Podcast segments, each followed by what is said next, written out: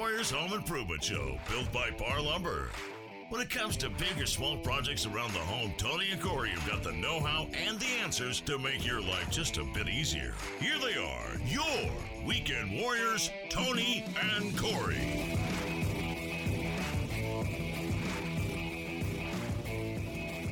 Hey, welcome to the Weekend Warriors Home Improvement Show built by Parr Lumber. I'm Corey Valdez. And I'm Tony Cookston. Thanks for tuning in with us today. We've got another great show lined up for you. Today in the show, we're going to talk about getting ready for the winter.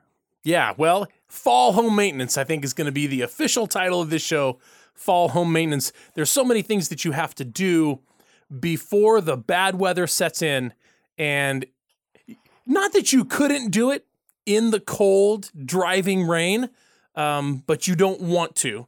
And that cold, driving rain causes problems, or in some cases, it just exacerbates problems that you could have avoided if you would have addressed it now. So, we're going to go through a list of things that need to be on your radar before the heavy, cold rains in the Pacific Northwest sort of cramp your style. right? No, you're right. There's a lot of things that uh, I feel like are overlooked. They're overlooked throughout the entire year. And then all of a sudden, the fall rolls around and you're like, oh man, I have so many things that I need to get done before it snows. It's probably a little overwhelming. So we're going to go over some of those. Hopefully, we can remind you. Maybe we can motivate you to get outside and, and get some of these things done. I know uh, over the last several weeks, Tony and I have been working on our own homes, getting ready. So uh, let's do it. Let's go through. Let's start on our list, Tony. Yeah, we'll start with the list. And right at the top of the list, Corey, is something that I feel like is something that catches you and I off guard, maybe uh, at least a couple of years for the last few years, where I, I know that I remember a time it's pouring down rain outside. My gutter is full. Water's running over the brim of the gutter and dropping down on the on the uh, walkway in front of the house. You mean your waterfall? Yes, my gutter waterfall, and I don't understand why it's happening. And so I have to go up there in the unbelievable downpour and clean the gutter in order to get the water to flow down through my downspout again. Last time, this was maybe two years ago. Two years ago, I'm up there. I take a selfie of me sitting up on the roof in the pouring down rain. My gutter is filled to the brim with water. Oh yeah, I I remember that. You texted it to I me. did. I texted it to you, and I'm like, here I am in the rain cleaning my gutter. So why, right? Why have I not already done this? And I know you had to clean your gutters in the rain, but you have, uh, you you've you've had to do that periodically, even through the summer months. Oh yeah, you know it's it always seems to be when there's a gigantic rainstorm. You know it's pouring outside, and then all of a sudden you hear that, uh, you know, waterfall crushing on the patio, and you run outside, and sure enough, all your downspouts are clogged and water's overflowing. You know, at one point, Tony, we calculated how much weight that gutter is when it's completely full of water, Yeah, and I'll tell you what, it was in the hundreds of pounds. it's more than it wants to be holding when it's nailed up there with gutter spikes. Absolutely. It, it's more than it wants to hold. It's not intended, folks. It's not like a waterbed. It's not intended to hold water. a reservoir, It's not. It's not a hot tub a or rain s- barrel. a swimming pool for caterpillars. It's not. It is. Uh, it is only meant to guide the water, to uh, to manage the water, not uh, hold it all in one place. And so it's really not intended to do that. And what happens when it gets lots of water in it because the downspouts are plugged and then it gets that heavy weight? It starts to pull on that, and then it pulls your gutter spikes out of the truss tails, and then you know it starts to pull away, and then you get water coming down behind, Behind. it. Yeah, and that is even a bigger problem because that water comes down behind is missing the flashing that's supposed to be dumping it into the gutter, and now it's ex- it's it's soaking into the edge of your Plywood. roof your roof sheeting. Yeah, and you know that soaks into the edge of your roof sheeting, and then the paint that's on there starts to peel off because your roof sheeting is soaking wet. Ugh, what a mess, right? Yeah, you. There's a lot of problems that can happen there. Uh, uh, the other one is it can really affect your foundation. you know, the water's either dripping right off the front or, like you said, it's dripping off the back, coming in behind. Either way, it's not going where it's supposed to be going, and that's down into your rain drains and out to wherever that water's supposed to go. It's it's either it might be draining right in front of your house or right next to your house where there's a foundation. And if you're undermining that foundation with tons of water, you could be potentially causing a lot more problems there. Yeah. Uh, I have in my home uh, a lot of rain drains that uh, are go around, but before I fixed it, that water used to go into my crawl space, Yes. and that ma- that caused a ton of problems. So it's important to take a look, walk around the perimeter of your home, look up at your gutter for one before you even climb up there, and see if you have any issues where the gutters look like they're pulling away. And if they are, you can either A, nail them back in. You can just take a hammer and nail those spikes back in. Or, like in Tony's case, we just had to fix some stuff over there. Uh, the truss tail was too soft, let's say. The wood had, uh, the nail had widened up too much and it wouldn't hold the nail anymore. So we ended up having to pull those spikes out because they only stick in about, I don't know, an inch and a half. yeah, sure. So we were we bought uh TimberLOK or no fasten FastenMaster, Master. Gutter screws and uh, they're extra long and they have a really fat screw on the end. And I tell you what, those probably will never come off again. No, n- most certainly. We uh, we actually shot some video of us replacing the gutter spikes with these gutter screws, and uh, it's a great little video. You can find that on our YouTube channel uh, on our website wwhomeshow.com. And uh, it was absolutely uh, a great little video. But the fact is, it was something that needed to be done, and I'm really glad that we that we were able to take the time to get that fixed. Here's here's something that's notable, Corey my home, we had this conversation when we were working on my gutters. My home does not have a lot of trees around. It has almost no trees. You know, my next door neighbor down the street has got a tree, or my next door neighbor behind us has got a tree, but around my home, no trees. So I don't have foliage falling down onto my roof regularly and running down into the gutters. It's only getting like ambient leaves that fly around in the air and by chance end up on my roof. Ambient leaves. Yeah, but the fact is, it's enough, isn't it? It's enough. Oh yeah.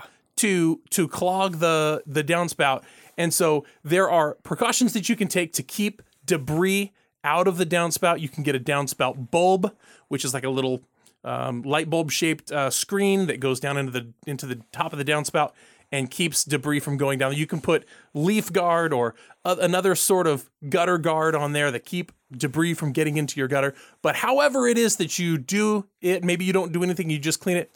You got to get in there and look at it. Make sure that your downspouts are attached to the gutter at the top. Make sure that your downspouts are going into a rain drain at the bottom. Make sure that your gutter is attached to the truss tails everywhere. Make sure that you can't see light between the the plywood, your roof sheeting plywood from underneath when you're looking up at the eaves, between the plywood and the gutter. If you can see light in there, there's a problem.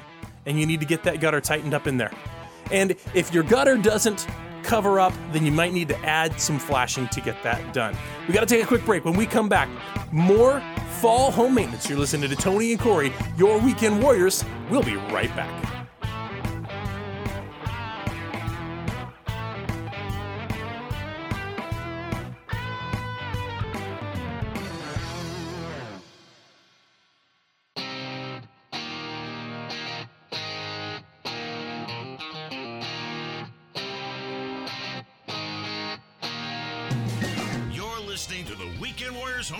Show, built by Parr Lumber.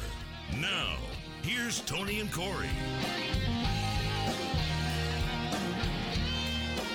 Hey, welcome back to the Weekend Warriors Home Improvement Show. Thanks for staying with us.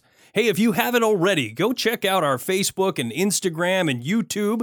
We're at WW Home Show. Uh, or if you can go to our website, it's wwhomeshow.com.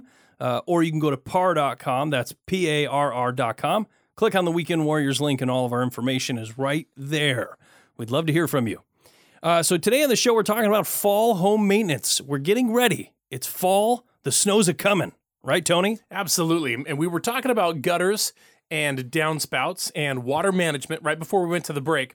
Corey, you were talking about the situation where you had water, uh, I guess rainwater, uh, coming into the underneath side of your house, which ultimately resulted in you having standing water under the house.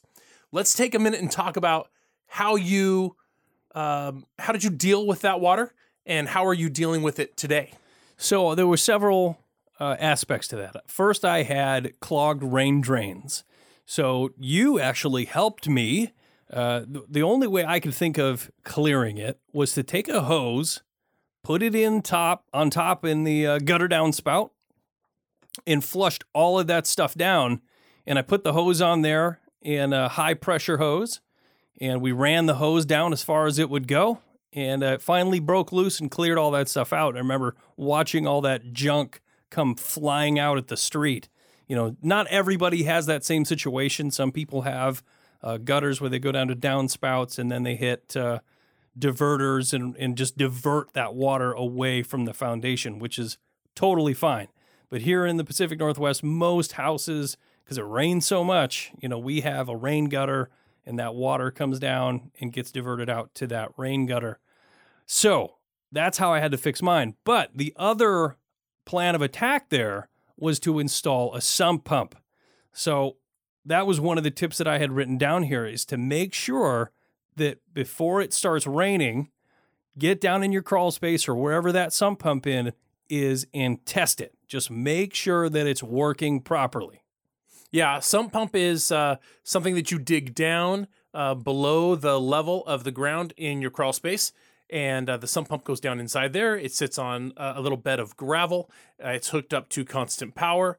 And then when you have water underneath the house, it's it's trenched to that center point, the low point, and then the water runs to that space. And when the float, when water goes down in there, it raises the float. And when the float reaches reaches a certain height, then the sump pump turns on and pumps that water out from underneath your house.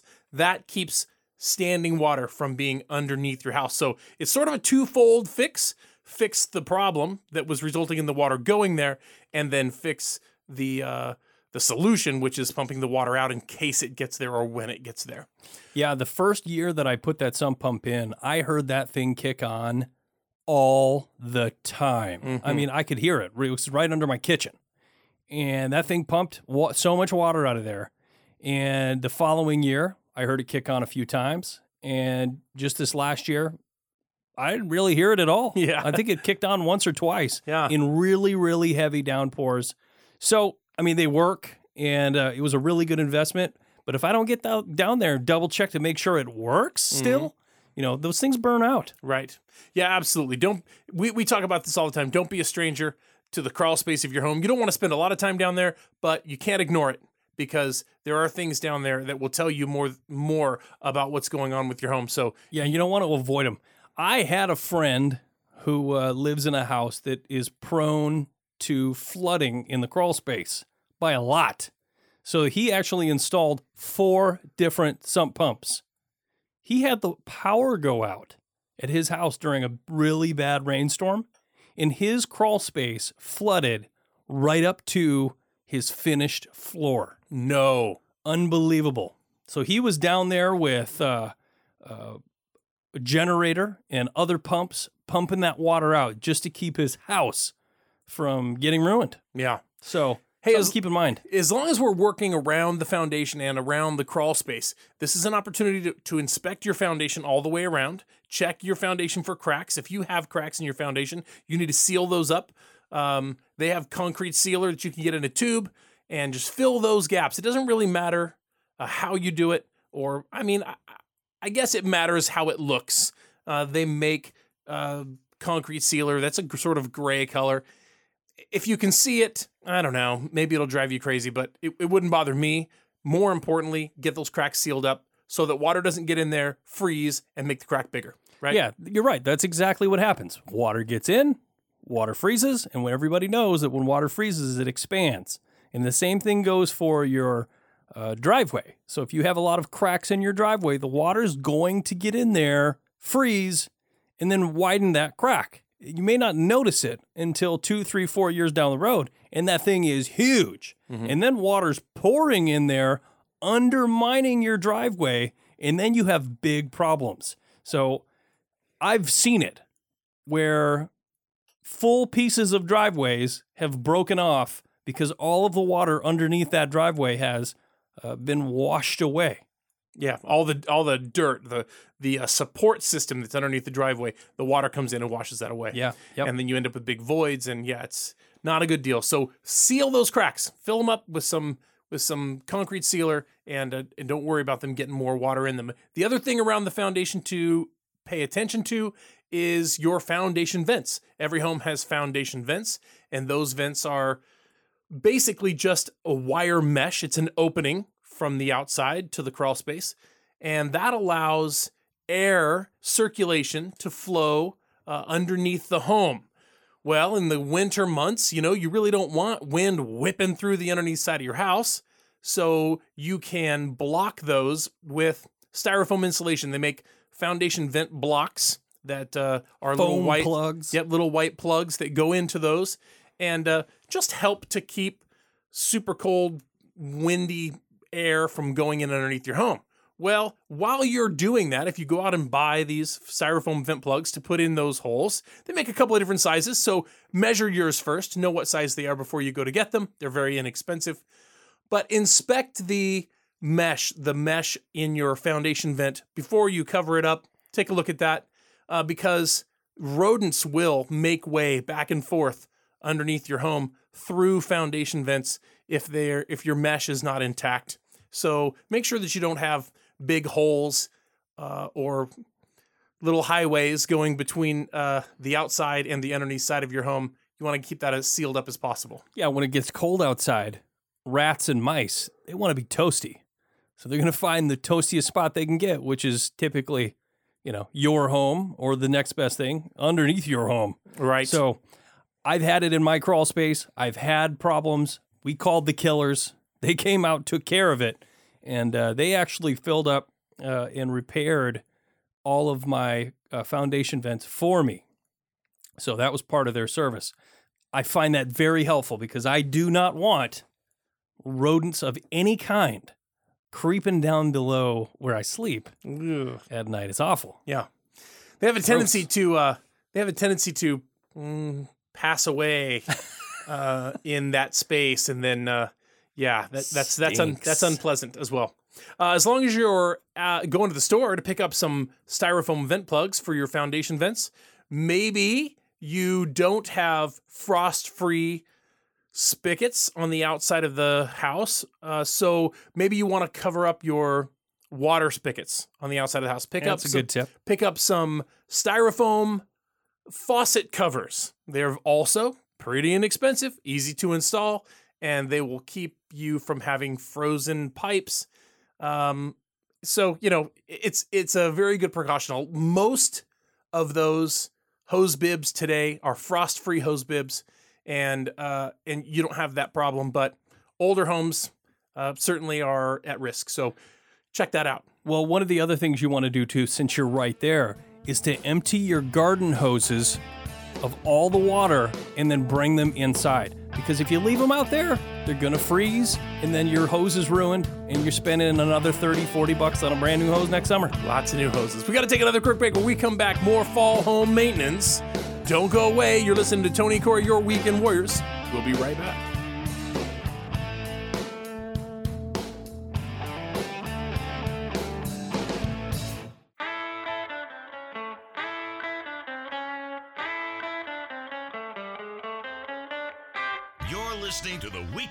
Home Improvement Show, built by Parr Lumber.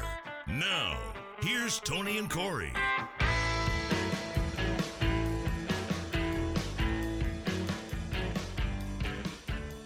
Hey, welcome back to the Weekend Warriors Home Improvement Show. Today we're talking about fall home maintenance.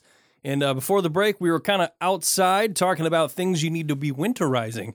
You know, since you're out there, Tony, one of the things that I like to do is clean off all of the moss that's growing on my patio and on my walkways, especially coming up to my front porch. We buy a lot of stuff on Amazon, and I don't want any uh, you know, delivery guys or delivery gals walking up my front porch entry area and slipping on moss because that stuff gets really slippery.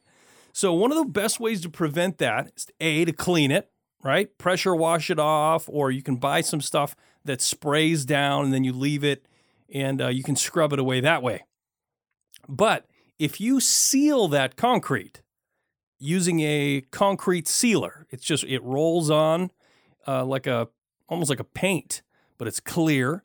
Uh, you can put that on there, and that will really help prevent uh, moss and mildew from growing on that concrete. Yeah, sort of. Uh, concrete is very porous, and so it has little places uh, where things like to uh, nestle in there and grow, like moss. It's the sort of thing. But a sealer will give you a sort of solid surface on the outside of your concrete, which it more difficult for the moss to adhere there. That is uh, that's a good point. Um, spraying some moss inhibitor on there will, after a couple of days, turn it brown, and then when it's brown, you can sweep it away. Here's something a lot of people don't know about moss, Corey. If you leave moss, you can put moss killer on moss, and it will turn brown and dry up and seemingly be dead. But if you don't brush it away and get rid of it, and you leave it there, it will come back to life the next well season i guess or later that season or whatever. It will come back to life. You have to get it off of the surface. Just spraying it isn't enough. You got to spray it kill it and sweep it away. So that's a really good tip. Same goes with your driveway walkways patios anything that's got moss growing on it get out there and pressure wash it off or scrub it off uh, that's a very good point guests delivery guys, all of those people. Uh, here's something, Corey. You know, I just recently installed a new garage door opener. I think you know that because you led the charge. I really appreciate your help with that. But upon installing my new garage door opener, we opened and closed the garage door about 42 times. You know what I noticed? Hmm. The bulb weather stripping on the bottom of my garage door Oh, yeah, yeah, yeah, yeah, yeah. is hard. oh, yeah. It is no longer soft and pliable rubber like it used to be. Now it's just dried up and crumbly and hard, and uh, it is not doing the job that I need it to do. I need something that's soft and pliable and bulbous, so that when the, so like that your head. like my head, so that when the garage door closes and squishes it, it uh, it makes lots of contact with the garage floor and really seals that up. Yeah, that that weather stripping does two things. It a keeps the weather out, you know, the rain and the wind. It keeps that out, but it also keeps rodents and pests out. That's those are the two functions that that thing provides. So if it's hard and it's hitting the surface of your concrete, it's not sealing it up, so it's going to leave gaps. Yep. If you can see daylight through it, then bugs can walk right on through. Yep, you're absolutely right, and that is definitely a need that I have. I need to get that replaced. So there's actually, since you're on the garage door, there are actually two sets of weather stripping around your garage door. There's this uh, bulbous weather stripping on the bottom, like you described it. It either nails on, or sometimes there's a track that it pops in or slides in. There's different different versions of that. Usually, you can buy it at any hardware store. It comes in a roll, and you pop that on there and you trim it to fit. It's good to go. Uh, but there's also weather stripping that goes around the sides and top. And it's got usually like a piece of uh, plastic, like a PVC plastic with like a little flap of rubber. Uh, and that pushes against the garage door. So when it's closed, it keeps all that stuff out. Yeah, check that. Make sure that it's not rigid or crispy or crumbly and not doing the job that it needs to be doing for you. Uh, it's not expensive to replace it. So um, you should jump in there and take a look at that, make sure it's right. As long as we're talking about the garage door, you know, I have a single thickness garage door. It is not double thickness or it's not insulated. Oh, on the, on the yeah. inside of mine, it's very thin and uh, it's not like yours. Yours is like a double sided garage door. It looks the same on the inside as it does on the outside. I purchased when I bought my new garage door, I opted to get a slightly more expensive door that was insulated, Yeah, and which mine I love. mine obviously is not.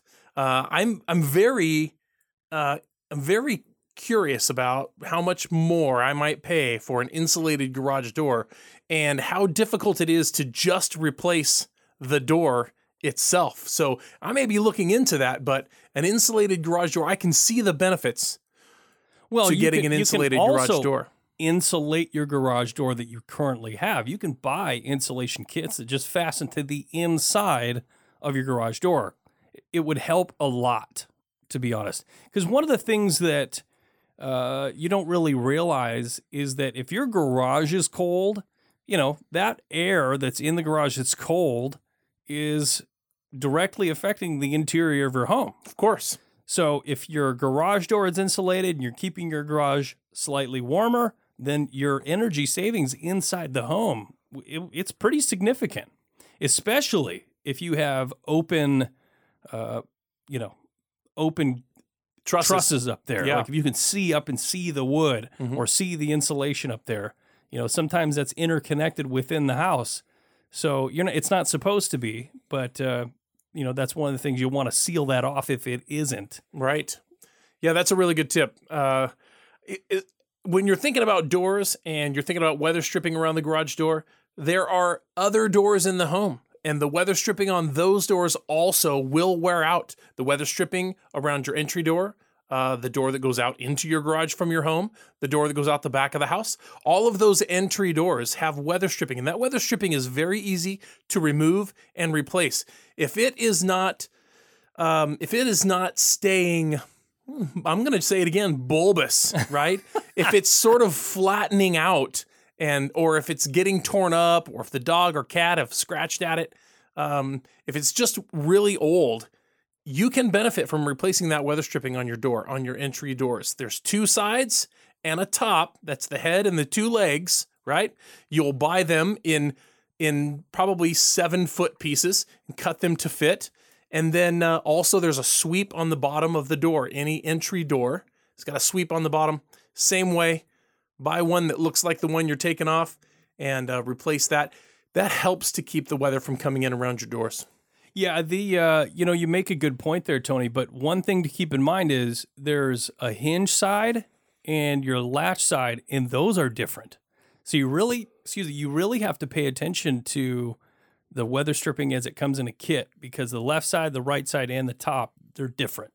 So, and you can also get them in different colors. That's right. So if you've got brown and you want white, can buy white. If you got white and you want brown, you know, vice versa. got an almond color. almond, Might even be able to get black. purple. You know, I don't think so. Probably not purple. Did we talk about adjusting the sill? We didn't, and there are. Uh, it- it's worth mentioning because some people's entry doors will have an adjustable sill. A lot of doors also will have a fixed sill, which is non-adjustable. But if you look down at the top of the sill under your entry door, and there's three little screws on the top, then uh, it's likely that part of that threshold is adjustable up and down. Now, there's not a lot of adjustment. Maybe it's a quarter of an inch or something Yeah, like yeah, that if that. but uh, you can adjust that to meet the sweep on the bottom of the door. And so if you buy a new sweep and you put it on the bottom of the door and you feel like you've got a little bit of uh, light coming through there, you can adjust that up and down, and that will help you make a good seal. Yeah, the official way to do that is to take a dollar bill, put it down on the on the sweep or on the sill, and close the door. And if you can pull that dollar bill out very easily, then you need to adjust the sill up. If you can't pull it out at all, like if you feel like you're gonna rip it, you have to, to go down. Yeah, that's easy. That's a really good tip. We got to take another quick break. When we come back, more fall home maintenance. You're listening to Tony Core, your weekend warriors. Don't go away.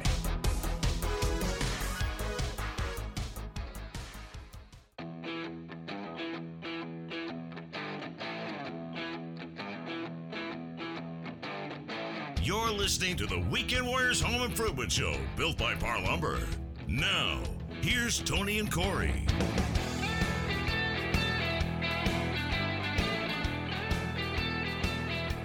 Hey, welcome back to the Weekend Warriors Home Improvement Show. Today we're talking about fall home maintenance, and uh, we're talking about everything that you should get done before the snow hits. And uh, we are just talking about the garage, checking the weather stripping of the garage and your entry doors. It's a really good idea, and it's pretty inexpensive. And uh, I feel like anybody can do that. They're very common places for cold weather to seep in around those holes that are in your perfectly insulated walls. It's the funniest thing. You know, we we spend so much time talking about insulated walls, two by six walls with R21 insulation in them or whatever, and you got this great, beautiful wall that keeps the cold out, and then you cut a hole in it and you put a piece of wood in there. and suddenly now you're back to R2, right? Yeah. You know, at that place. So what you want to do is do your very best to keep the to keep the wind from and cold weather from just seeping right in. And weather stripping around doors and openings is good. Another one, Corey, is the windows. It's another one of those things. It's a hole in a perfectly well insulated wall that is not super insulated, right? And yet we have to deal with it. So I think that uh, making sure that you're not ha- feeling cold air coming in around the window uh, is important. And obviously, we've talked a lot about the project where you remove the interior trim and you use Spray foam, expanding yeah. foam, right to to insulate around the window because fiberglass insulation around the window is nothing more than a filter. It does not uh, change the temperature of the air, and it certainly doesn't stop it. So, so uh, expanding foam around that, you have to be very very careful. They make expanding foam that will expand too much and be a major problem. They make s- expanding foam specifically for around windows and doors, minimal expanding foam or whatever. And so that would be what you would want to buy specifically for around a window, specifically. specifically. And you can remove the interior trim if you are inclined, remove the interior trim and spray foam around the outside of that window. Be very careful not to put too much in there. Trim that off so that it's flush with the wall. Put your trim back on. Make sure you caulk around your trim before you paint.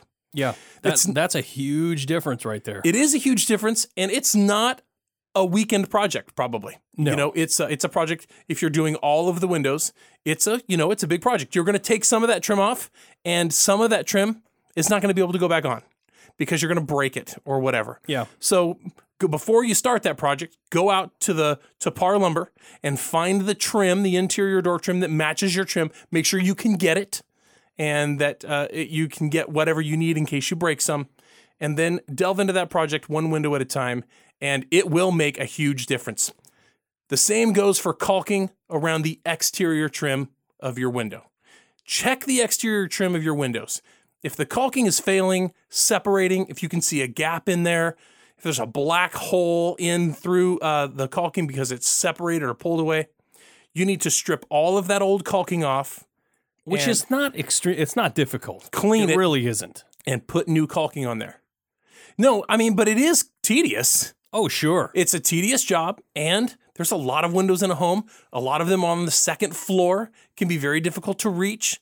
Uh, you know, it's a major undertaking. It's not supremely difficult. It doesn't create. It doesn't require um, a lot of expertise, but it requires patience, and um, and f- and you have to f- complete the project. You have to get all the way through it. Here's the thing. So folks. you need stick to itiveness. Here's the thing. Do one at a time. Right. You don't have to go out and do all 20 windows in your house in the same day. Nobody says you have to do that. It's not required. Just do one at a time. See what it takes, get good at it, move to the next one. If there's any second ones, second story ones you don't feel comfortable doing, don't do them. Let's take one second and talk a little bit about the exterior caulk that you would buy if you went to Parr Lumber and bought exterior sealant for around your windows. What would we be looking for? There's a lot of products out there. There's a lot of things you can use. What is your number one go to? Well, that's a that is a very difficult question because there's a million uh, different sealants out there. Uh, my go-to would be Quad Max. Quad Max is a polyether blended caulking that is has unbelievable uh, stretch to it and longevity. So you know you want something that's going to last a long time. Quad Max is probably that uh, product. There's other ones made by BASF NP150. I mean, that's a very similar caulking. Uh, but you're going to expect to pay quite a bit, you know, eight bucks a tube or something like that. Uh, you can buy cheap exterior grade acrylic caulkings You know, you can find them for three bucks a tube. I would not use those. I wouldn't either. They have uh, qualities in them that have that off gas, right? So you any caulking is made up of two different products. There's a, a solid and a solvent, and that solvent usually that's in there will evaporate out, leaving the solid to dry Over time. over time. And then it just shrinks and shrinks and shrinks and shrinks. And then you have a big gap in there uh, again. There's other caulkings in, uh, out that are polyurethane based. You know, old ones like Vulkem, you know, people swear by Vulkem because that stuff, you know, is so sticky. It is super, super, super sticky. you could probably squeeze it onto your shoes and stand on the ceiling. Mm-hmm. But uh, that that product is outdated. You know, it does not hold up as long as a lot of these new polyether urethane blend caulks Yeah. uh, work. So I recommend Quad Max. It's a really great product. It's it's really well priced, uh, but it does the job. You can gun it in super cold weather. Yeah, You can it gun it in super wet. hot weather. It yeah, you can apply it to a wet surface, and uh, it's very forgiving, and it does a really good job. Yeah, no, it's uh, I I definitely would recommend that. But getting the old stuff out is just use a like a razor knife, or you know sometimes you can buy scrapers that take uh, caulking out. But definitely want to get all of that old caulking out to the best of your ability. You know, the as much of it as you can. It doesn't have to be perfect. Just you know, get as much as you can out. Squeeze the new stuff in. You'll be leaps and bounds ahead. Yep, absolutely. Agree with that. All of that completely. That's a that's a very good tip. So, and of course, if you are if you're inspecting that and you're recalking and you find any rotten trim, this is the time. Since you're doing one window at a time, this is the time to replace any rotten trim with some uh, good solid trim that's not rotten. And you might pull that rotten trim off and get a little clue as to why that piece of trim is rotten. Well, and 99 times out of 100, you know, it's probably because it wasn't flashed properly. You know, at the top of a window, you're nowadays anyway, you're required. I don't even are you required as a code? It probably is. I'm sure it is. You know, you're supposed to have a piece of metal flashing that covers over the top of the trim. So when water hits it, it doesn't just sit there. That's what happens. That caulking dries up, the water sits there, seeps in behind, your trim gets rotted, then your wall gets rotted. It's just a terrible cascading effect that you can fix for Right. 20 bucks. Yeah. Uh, check the trim that's on there. Maybe it's not rotten, but maybe the paint's starting to peel off a little bit. This is an opportunity to to get a fresh coat of paint on your trim and protect it. You know that paint comes off, it's susceptible, and uh, you don't want that water soaking up into that trim and then causing to rot. Yeah, scrape. If you here's one thing about paint, I'll just real quick. If you've got peeling paint on tri- siding or trim on your house, and it's just a small area, potentially what's happened is a moisture has gotten in there and it has pushed its way out. That's what's calling the causing the paint to peel. Uh, if, if you don't see any further evidence of that, you know, on the whole wall, let's say, make sure that you scrape that paint off before you repaint it. Because if you just knock off it, you know, as much as you can and then repaint it, you got to remember that the paint that you're putting on is only as good As as, the, substrate yep. you're putting it on. That's right. So if you have peeling paint and you're putting new paint over old peeling paint, the new paint is going to peel right off. Absolutely.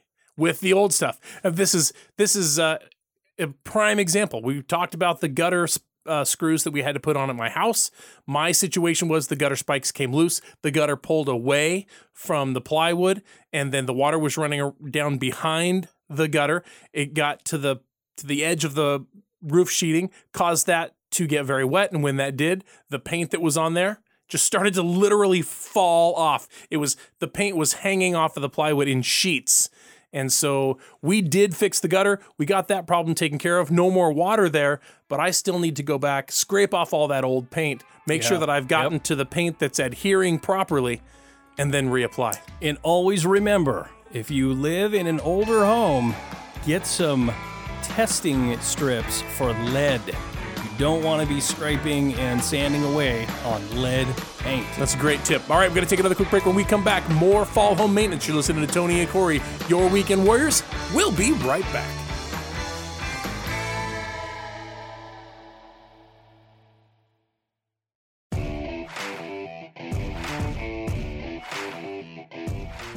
You're listening to the Weekend Warriors Home Improvement Show, built by Parr Lumber. When it comes to big or small projects around the home, Tony and Corey have got the know how and the answers to make your life just a bit easier. Now, here's Tony and Corey.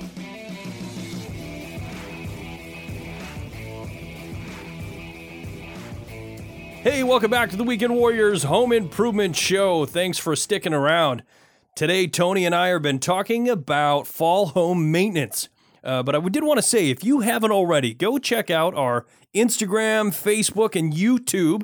Uh, we're at WW Home Show. Uh, if you can't find that, you can always go to our website. It's www.homeshow.com and uh, click on the links. We'd love for you to subscribe and uh, follow us and like all that stuff. If you have any questions or comments, you can leave them there. So we definitely like having you guys around. Uh, so anyway, today we're talking about fall home maintenance, things you need to get done the fall before it turns cold, turns rainy, all of that stuff. I mean, we're already we're in the Pacific Northwest here. We're already seeing a change Oh yeah, with the change in it's the weather. fall, baby. It is getting colder.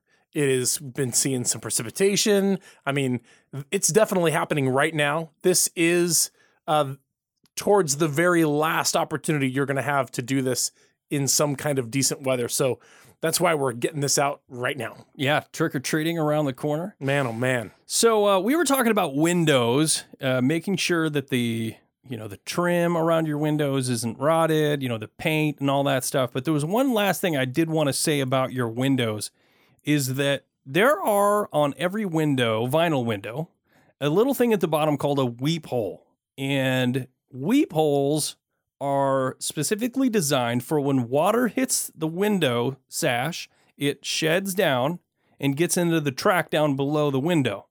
And then it uses that little weep hole to get out. So if that weep hole is clogged up with leaves or debris or stink bugs, like in the case of one of my windows, it will cause problems. So get in there with either like a little toothbrush or a little air gun, a little blow. You know, you can blow it out with an air gun, or you know, you could hose it out, but that could be a little risky. Uh, but you just want to get those things cleared out so the water drains out of the window frame properly. Maybe a skinny little pipe cleaner. Yeah, yeah Those pipe work. cleaners fit down inside there pretty good. Little teeny ones. Yeah, that's a really good tip. That's a great tip. The weep holes are all uh, visible from the outside and they can get clogged. They do get clogged, and it's a good idea. Bees sometimes like to be in there. So, uh, yeah, keep those weep Oh holes. yeah, ma- I had mason bees fill up another one of mine. Yeah. Terrible. Yeah, definitely something you want to keep that keep that uh, clean and so that the water can flow properly. So, uh, Corey, this is kind of your area of expertise. You know, um, you have you have an irrigation system at your house, which I do not have at my house. I'm super jealous, uh, and it's amazing. But um, this is something that you have to do every year because you have an irrigation system. Let's talk a little bit about preparing your irrigation system for the winter months because you will not be watering, obviously, because God will be watering. and so it won't be necessary for you. What do you do to prepare your irrigation system so that you don't get frozen pipes and, you know, and all of that stuff? Well, it's not as difficult as you would think. I mean, I it depends on your system, really. There are systems that you would be required to uh, use a pressurized air hose in blow them out. You know, you would evacuate the water that way by blow adding air pressure to the lines, and it blows the water out. Um, they're all designed differently. I'm lucky in that my front yard is approximately like six feet lower than my backyard. Yeah. So in both of my systems run together, and I just have to open a valve in my sprinkler box, and then I walk down to the bottom by my street, and I have another valve down there that I open, and it's a lo- essentially a low point drain, and all that water drains down to that point, Oh, nice. and I just leave them open, and I don't have to do anything other than that. So, but you know, just like I said, it depends on your system. But if if you have the sprinkler system and you know how to do it, you'll want to get that done before it freezes. Yeah, this is the time to do that for sure.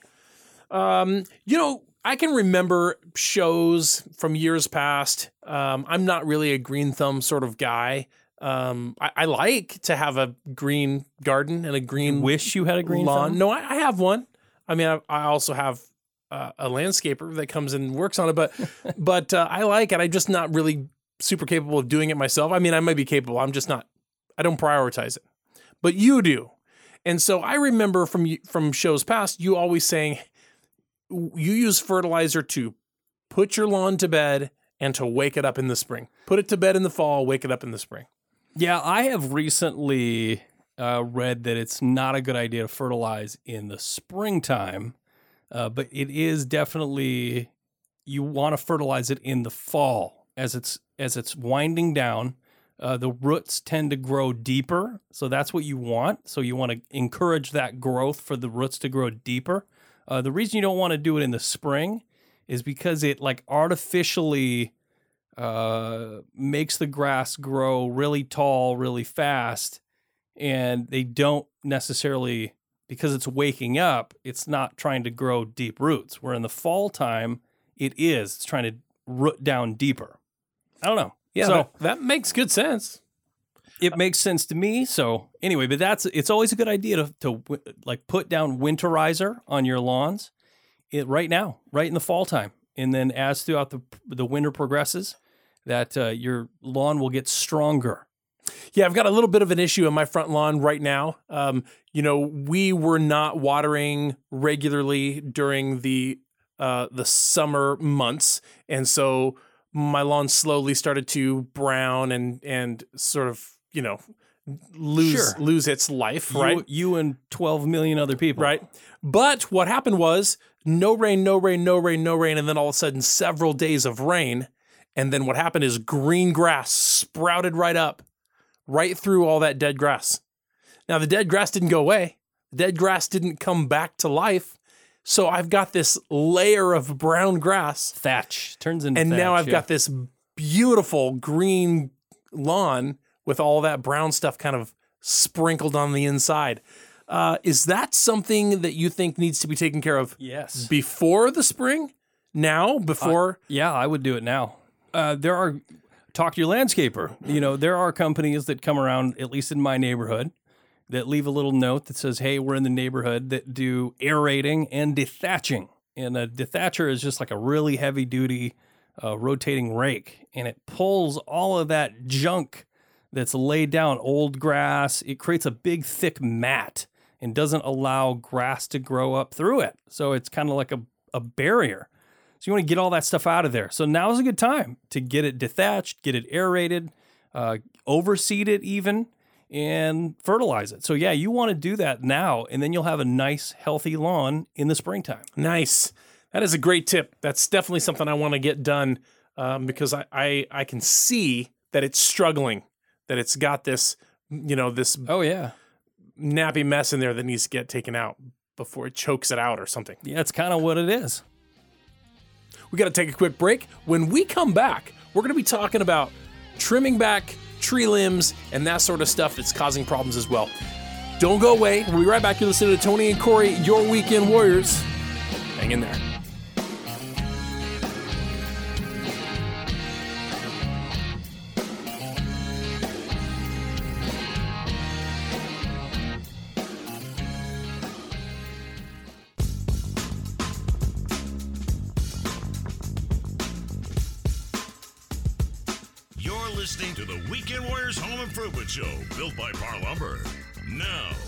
Here's Tony and Corey.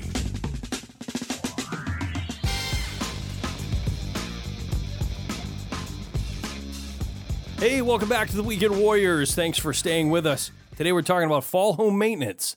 And uh, before the break, we were talking about the lawn. But there's another thing out in the lawn that I feel like everybody should do this time of year Lawn Monster. lawn monster.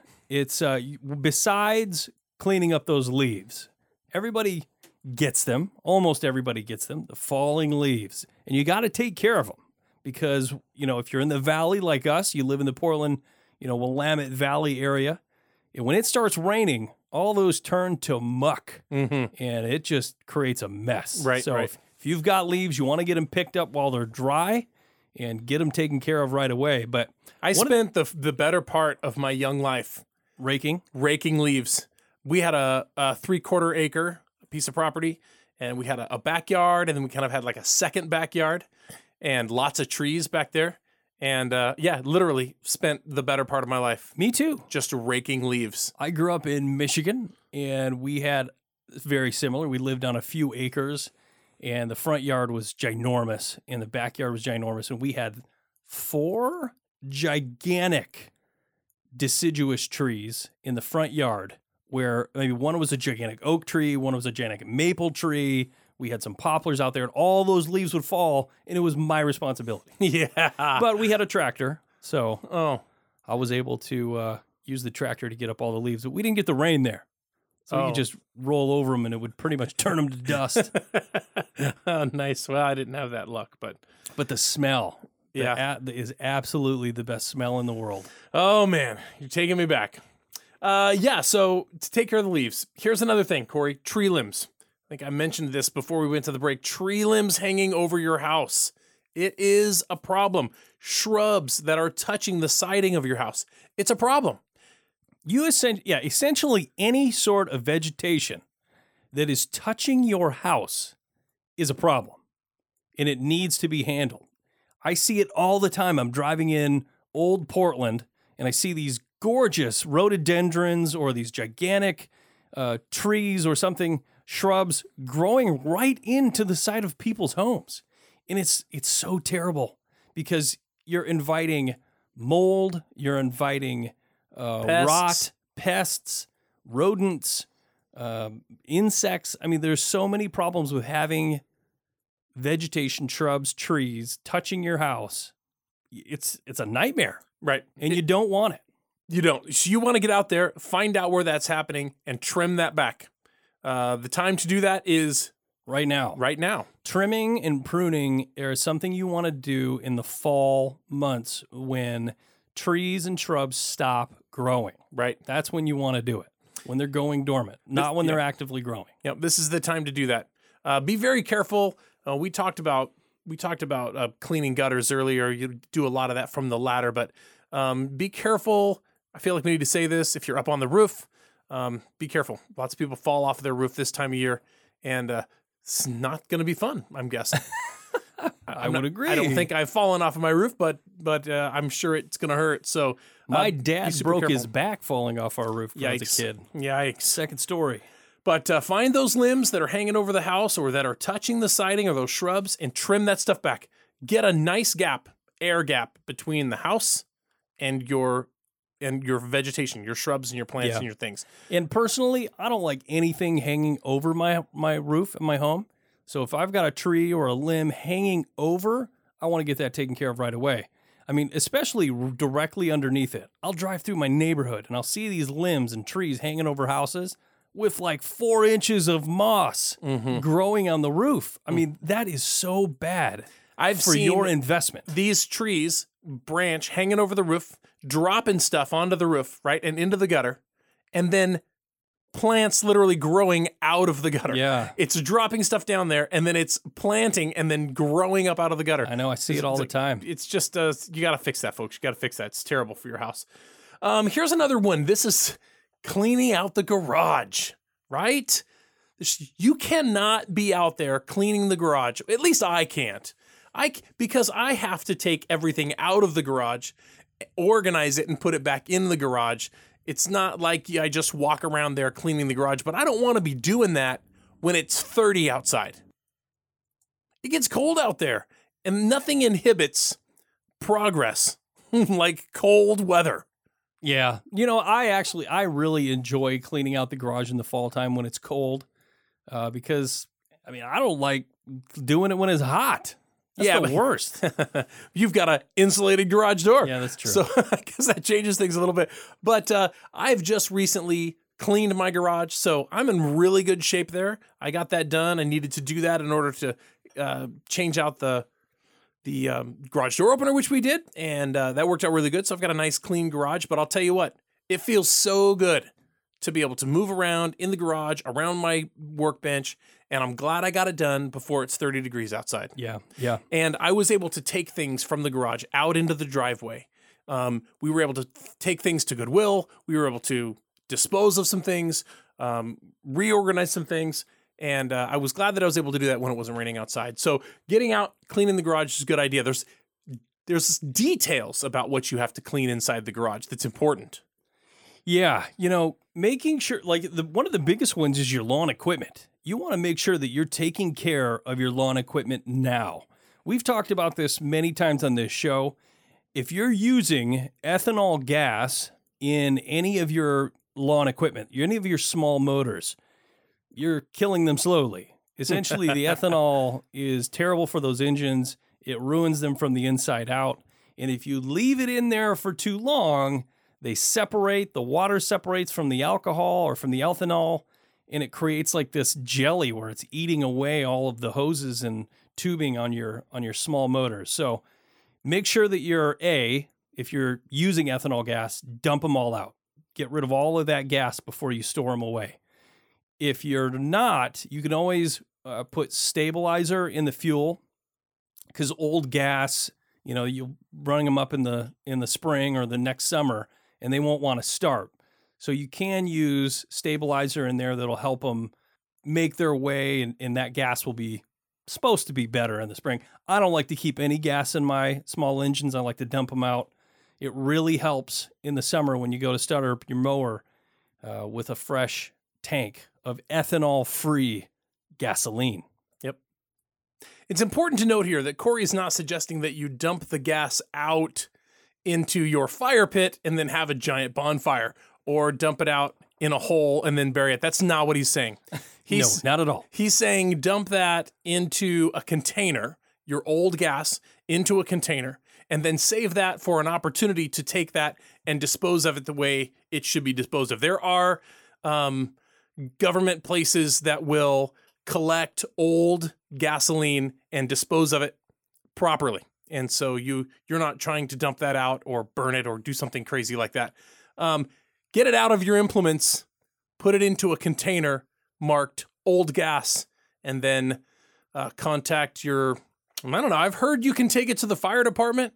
Um, do you know other places, Corey, where you can take old gas? Yeah, I mean, I have once a year the Portland Metro sets up a station right by my house, and you can take anything over there. Any, Yeah. any hazardous materials over there. But to be quite quite honest with you, I mean, there's no reason if it's not bad gas, if it's not old gas, you can. I, I would put it in my vehicle. I mean, to be quite honest with you, I'm not going to get rid of it. I mean, if it's just fuel that hasn't been burned up for the summer, What constitutes old gas? If you put it in there in March, what constitutes bad gas? You would know more than anyone. if you put it in there in March and now it's October, I mean, I, I don't know either. I'm not a gas expert. I think you are. uh, but no, seriously, I think I don't know. I don't know what constitutes bad gas. Maybe I, th- I think my pickup truck would burn it fine, though. I don't know. I mean, I'll tell you what, I'm gonna take it out and I'm gonna put it in a container and it's gonna be marked old gas or bad gas or disposable gas, and I'm gonna take it somewhere and, and uh, let somebody take care of it. Yeah, that's me. a good idea.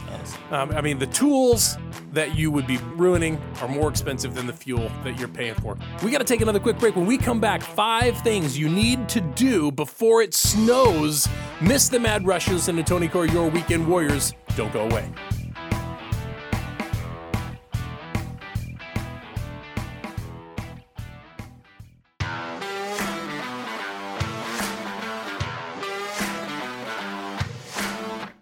Listening to the Weekend Warriors Home Improvement Show built by Parr Lumber. Now, here's Tony and Corey.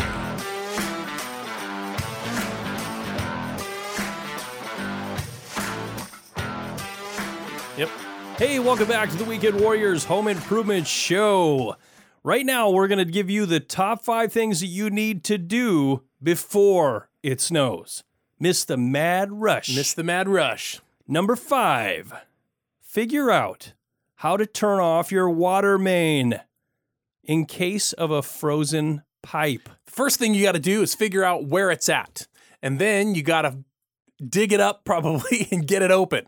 Then you've got to have a tool that will reach down in there and turn that thing because reaching down with a pair of vice grips or plumber's pliers and trying to turn that thing, there's just not a lot of room inside of that little access to get moved around. Trust me, I've been that oh, guy. Oh yeah, they're all different. Every house I've lived in, I've found out where the water main shutoff is, and they're all different.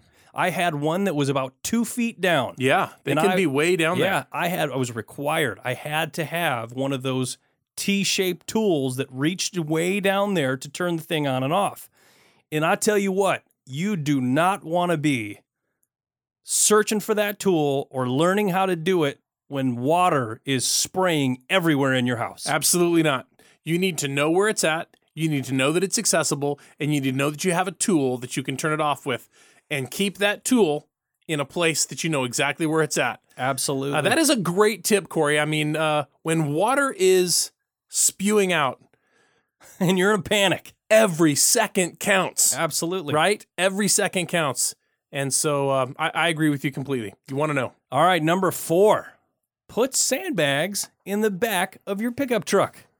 Absolutely. This is one of those things that not everybody knows. Here's a tip on that don't get a bag of sand that's a, in a paper bag. Oh no no no no no! They, Yeah. they if, that doesn't just mean go and get bags of sand. They make what they call traction sand, and it comes in a reinforced poly bag that's like two or three layers thick, and uh, so you can put that in there, and it will last a season in the back of your vehicle. It can roll around a little bit. It can take some some hitting and some moving around, and it will stay together and not spill.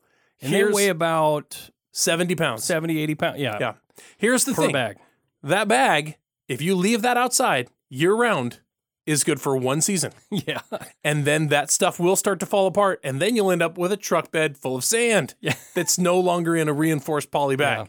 So uh, just expect to spend the $3.50 or $4.50 per bag once a year.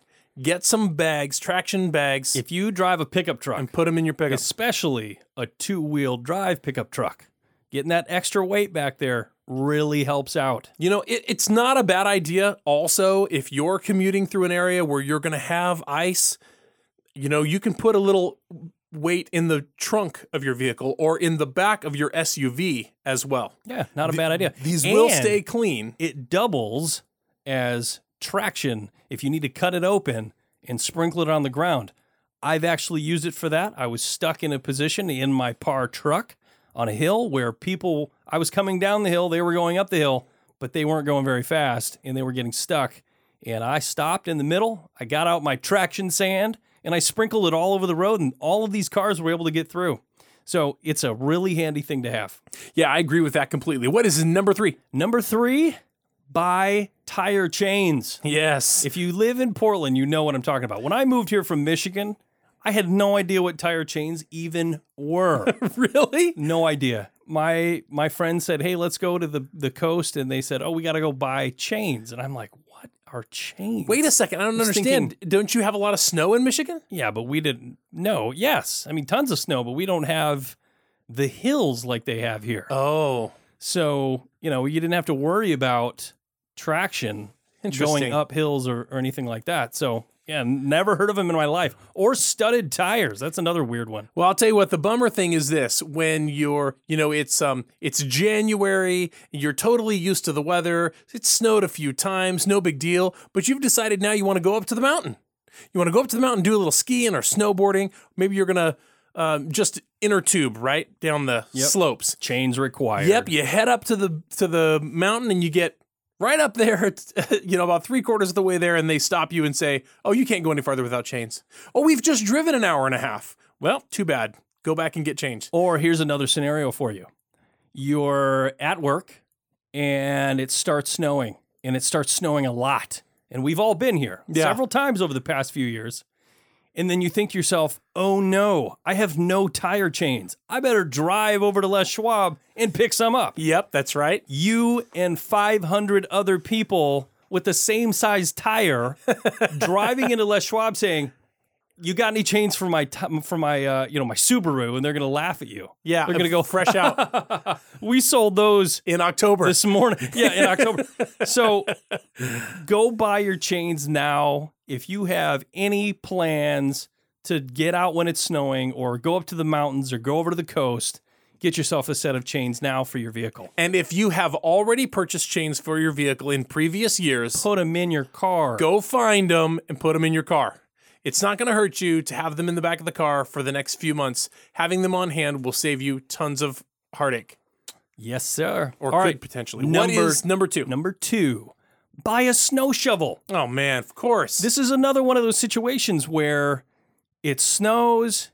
You know, when it snows in Portland, you know, typically we get an inch or two, right? yeah, But on those rare occasions where we get 10, 12, 20 inches of snow and you don't have a snow shovel, how long is it going to take you to dig yourself out to go to work? with a normal shovel. With yeah, with like a, a Spade spade, shovel. shovel. I mean, it's ridiculous. It is ridiculous. And when you go over to the store to buy a shovel after it snows, yep, they're all going to laugh at you. Yeah, they're not going to have any. They're going to say, "We have no snow shovels in stock." Yeah, we've sold all of those. So that's another one of those things. Number two, buy a snow shovel. This last one, Corey, is definitely the epitome of an item that is literally only available for a minute and then it's gone. Yes, It's available for a minute and then it's gone. Well, you have to get this now. yeah. It's my top three things are buy, buy, and buy.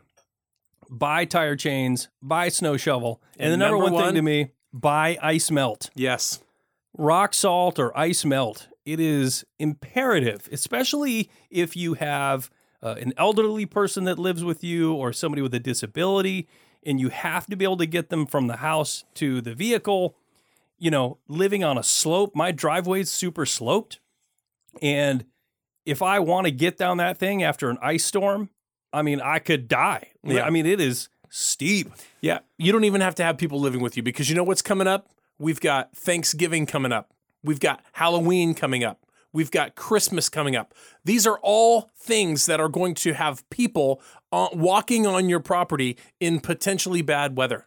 And uh, if you've got ice, whether you're giving out uh, Halloween decorations or not, if there's ice, you need to have that ice melt out and be melting that stuff so people aren't falling down on your property and getting hurt. And if you wait, if you wait till that snowstorm and go over to the store and say, I need some ice melt, they're going to laugh at you. They will not have it. I swear, every single year that I run out of ice melt right when it snows and I go over to the store, I learned a long time ago they, they, they don't have it in stock. They simply don't have it in stock.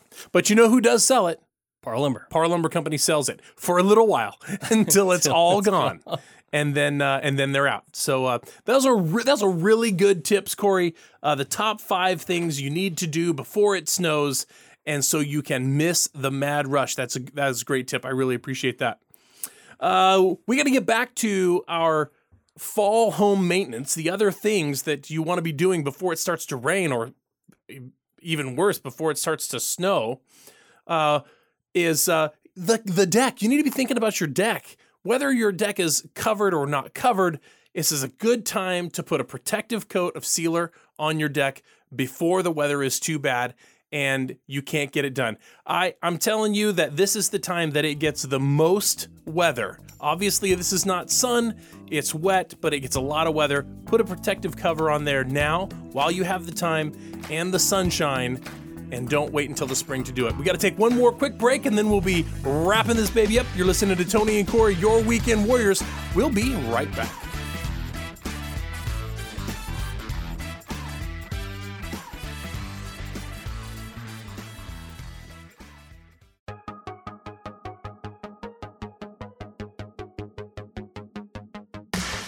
You're listening to the Weekend Warriors Home Improvement Show built by Parr Lumber. Now, here's Tony and Corey.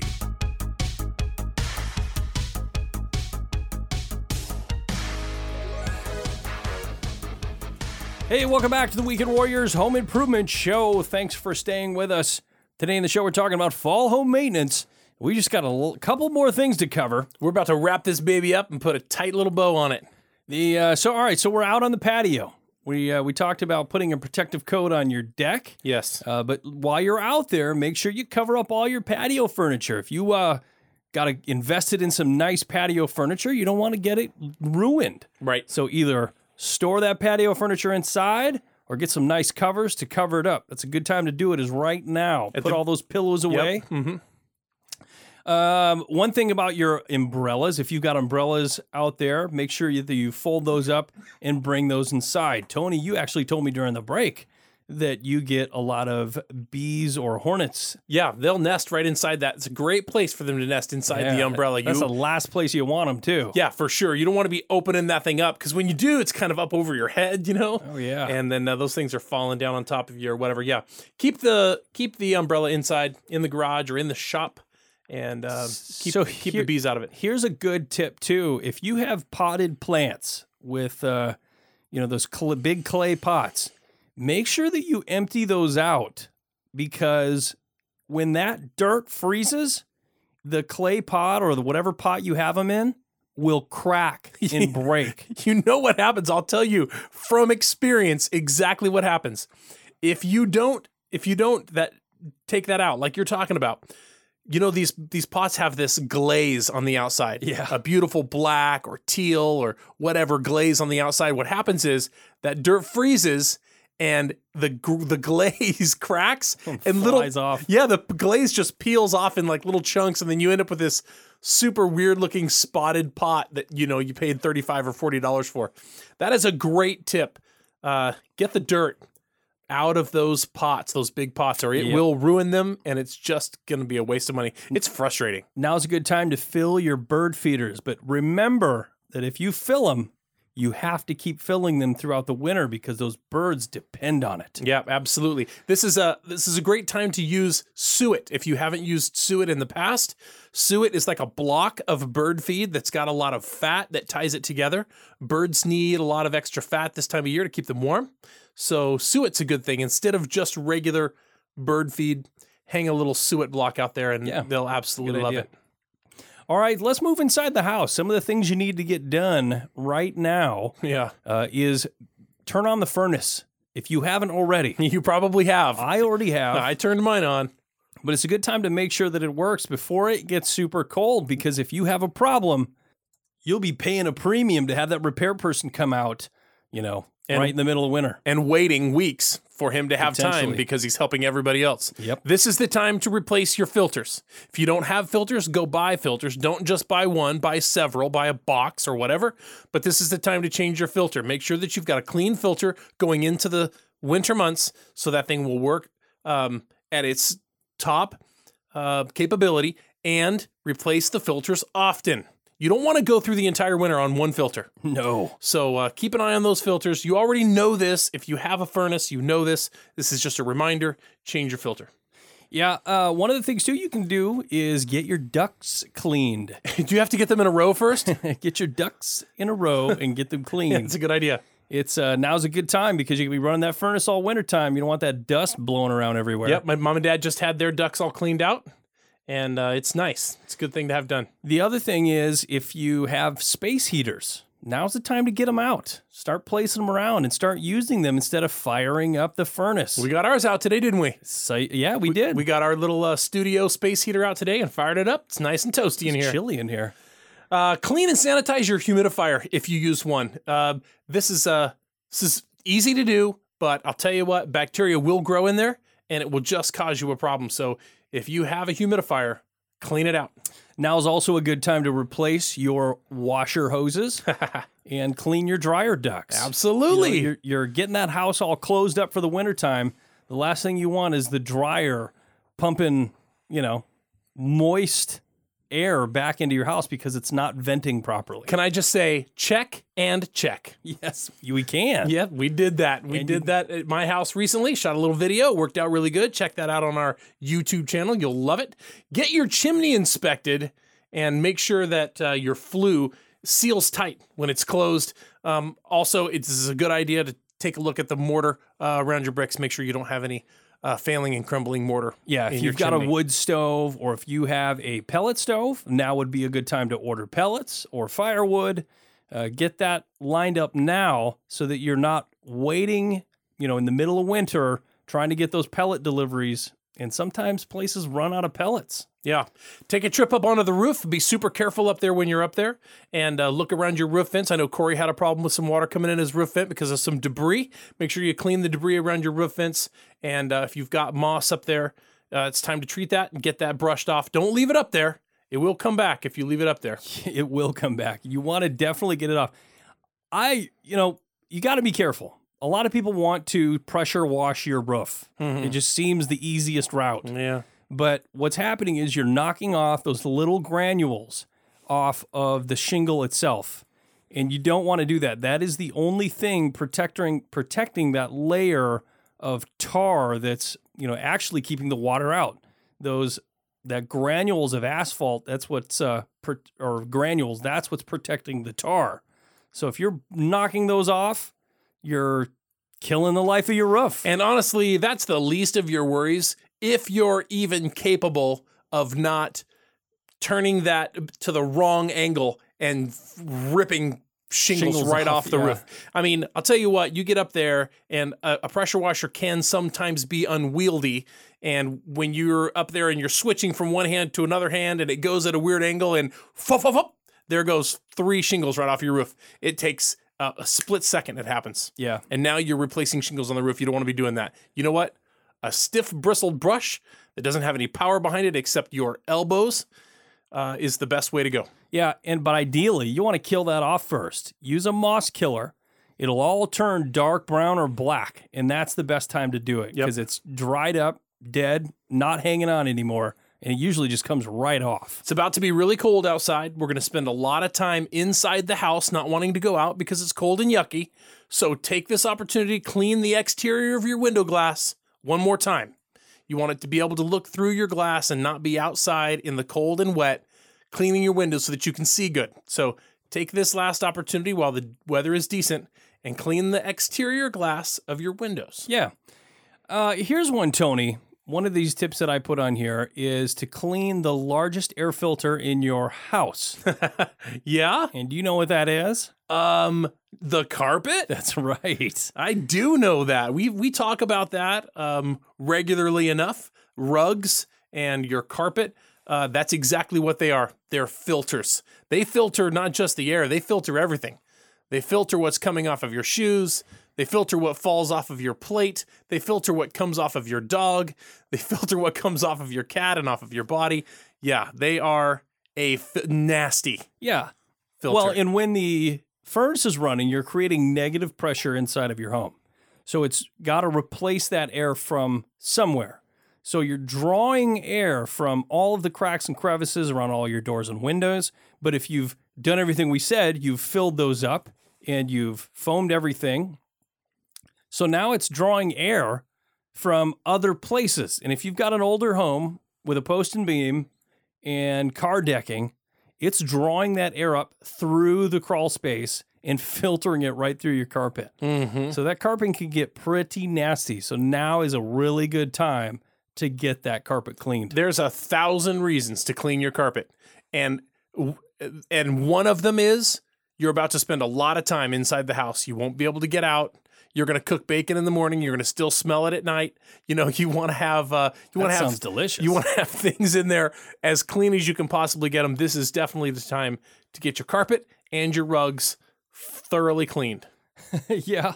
Uh, you know, here's another quick one that is always a good idea. And, you know, it just depends on what you do and when you do it. But now's a good time to change the batteries in your smoke detectors. mm-hmm. You need to change those regularly. Mhm. I know uh, I had a situation in my house where one just kept beeping and beeping and beeping. and it's I enough to make you want to reach up and take that battery out for I good know, I wanted to, but instead it was a low battery, and all I had to do was put a new one in it. Yep. That's going to be the hardest part of that whole thing. Put it back in. Get a new battery, put it back in. Trust me, it won't keep beeping. Uh, get a new battery, put it back in. It could very well save your life. Yep. Well, All we right. got we got one last super good tip, and here it is, folks. Get your Christmas decorations ready, baby. Yeah, it's coming, it's coming, it's coming, and I'm super excited for it. Uh, that definitely means the end of another year, and um, And you know, I'm, I'm super excited for that. That's all the time we got. Thanks, folks, so much for tuning in. This has been another episode of Your Weekend Warriors right here. on The Weekend Warriors Radio Network. Have a great week.